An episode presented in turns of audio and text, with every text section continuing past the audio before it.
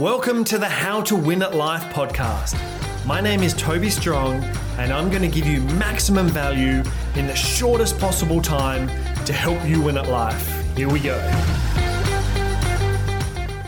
One morning, about a year ago, I'm standing in line at a service station with about five other people waiting quietly to pay for my fuel. And this teenage boy, about 14 years old, walks in just making a bunch of noise with his mother walking behind him. And he's obviously very excited. I suspect he's on the spectrum with some degree of autism. And they make their way over to the newspaper section. They start rustling through the pages until I hear him scream out, There I am! And at this point, his excitement just becomes uncontrollable.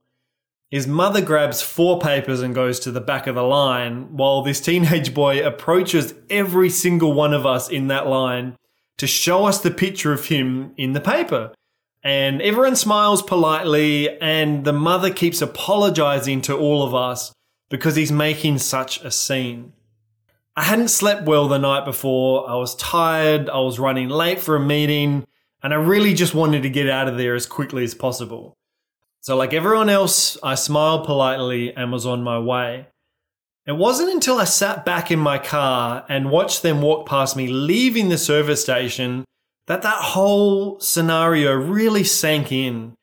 And I just immediately felt this huge wave of guilt crash over me and just thought to myself, that was probably this kid's most exciting moment of the year. And I just did what everyone else did. How could I be such a sheep? I'm better than that. I replayed the whole scenario in my head, but this time with me matching his level of excitement, raising my voice to his level with words of encouragement, and giving him a high five and telling him I was going to buy the paper just because he's in it. And just with a little bit of effort, I could have contributed to that moment in a big way and sitting there in that car, I told myself that I would never let myself and let other people around me down and just never let that happen again. That night, I added an extra line to my weekly goal sheet, which was random act of kindness. From that moment, I intended to perform one random act of kindness every week. Now, why am I telling you this? Because I absolutely suck at this goal and I've had to experiment with heaps of different systems and methods to try and achieve this as often as possible.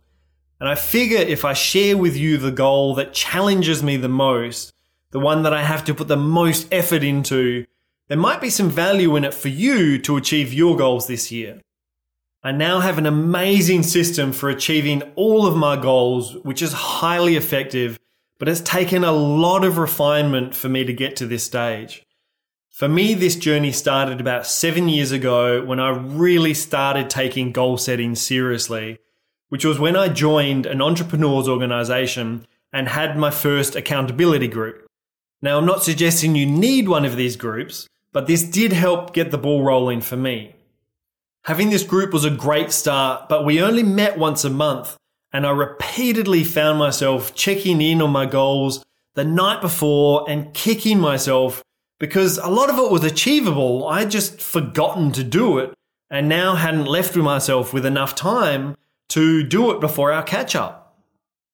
I quickly realized that checking in on my goals once a month was just useless and it needed to be weekly. So we set up times to call each other once a week and to give our updates.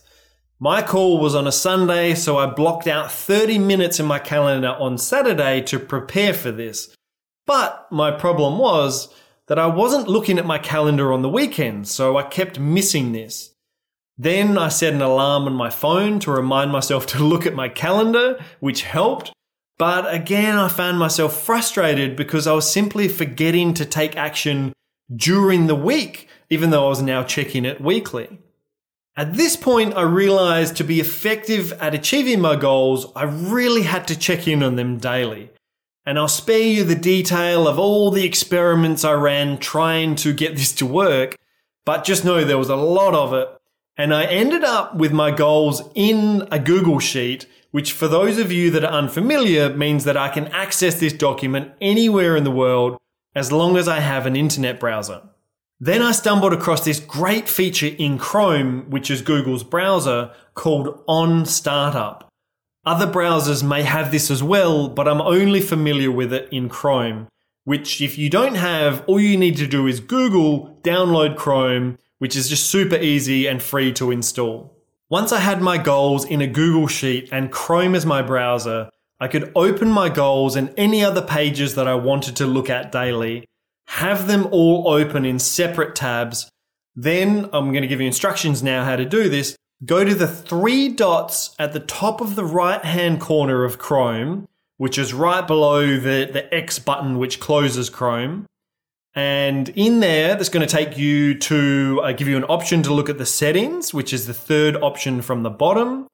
Then within the settings, click on on startup, which is the fourth option from the bottom to the left now, which is above advanced.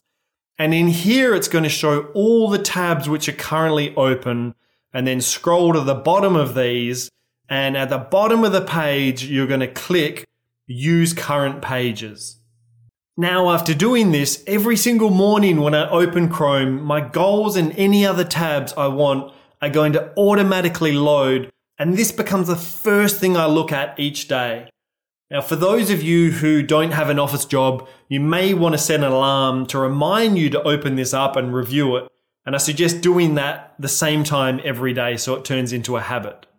At first, I thought this alone was the answer because now I'm looking at my goals every single day.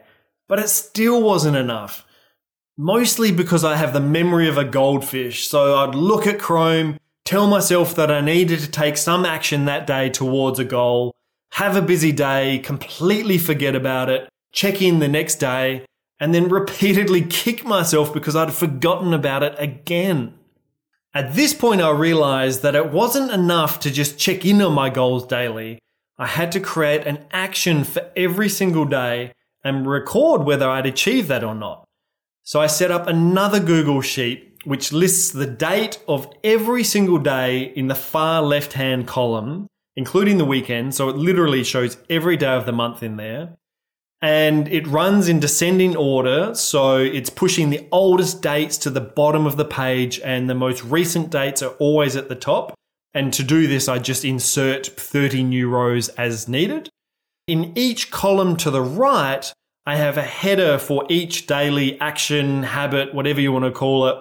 Each morning, I record whether I achieved it or not for the previous day. And if I don't achieve it, then I write down the reason why so I can pick up on trends and learn and improve over time. And at this point, finally, my goal setting started to become effective.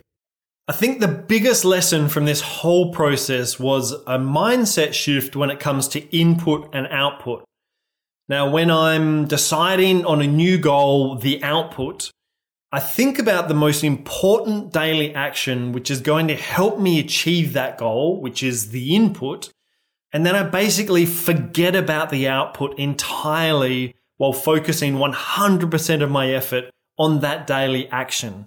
Because I've learned that if I do this, I will achieve the goal, the output, eventually. This is also known as focusing on the process, not the outcome. An example of this would be if I wanted to lose five kilos, I would pick one daily action which is going to move the needle the most towards me achieving this goal.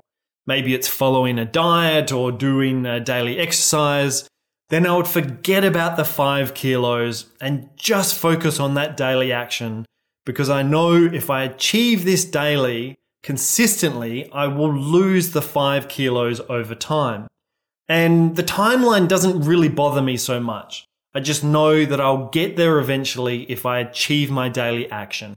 Side note, if your goal is actually to lose 5 kilos, which I've just done recently, I highly recommend trying intermittent fasting, and I'll do a whole episode on this soon. Over the years, I tried heaps of different diets and ramping up exercise and ramping up gym sessions, but nothing was effective as intermittent fasting. And if you want to learn more about this, I recommend reading a book called Two Meals a Day by Mark Sisson. I, it's just an amazing book. And if I were to use this in my example, my daily action would be simply to eat within my eight hour window only, or something similar to this. Going back to my random act of kindness goal, this one's a little bit different because I'm trying to achieve this once a week. So I didn't use my daily action tracker for this for most of the year, which was a huge mistake. Instead, I was using post it notes and setting alarms as reminders and printing out notes around the house, which are all great tools. I recommend using all of those. But they weren't getting the job done when it came to this particular goal, or at least achieving it regularly, even though it was very important to me after that experience that I'd had at the service station. Then finally, a few months ago, I took my own advice and I created a daily action to simply set a reminder for two minutes a day and think about what my random act of kindness will be for that week. And this core daily action has led me to achieve this goal at my best rate yet. It's still not perfect, but it's much better than it was. So the main takeaway for this episode is take your goal and focus on the input, not the output, break it down into one single daily action, which by the way needs to be 100% in your control. It can't rely on anyone or anything else. Track it daily and either use like a tick or write complete, whatever you want to do. And if you go through periods of not achieving it, simply write down why and learn from it. Don't just give up on it. If you follow this system or whatever parts of it suit you, I'm confident 2022 will be your most successful year yet.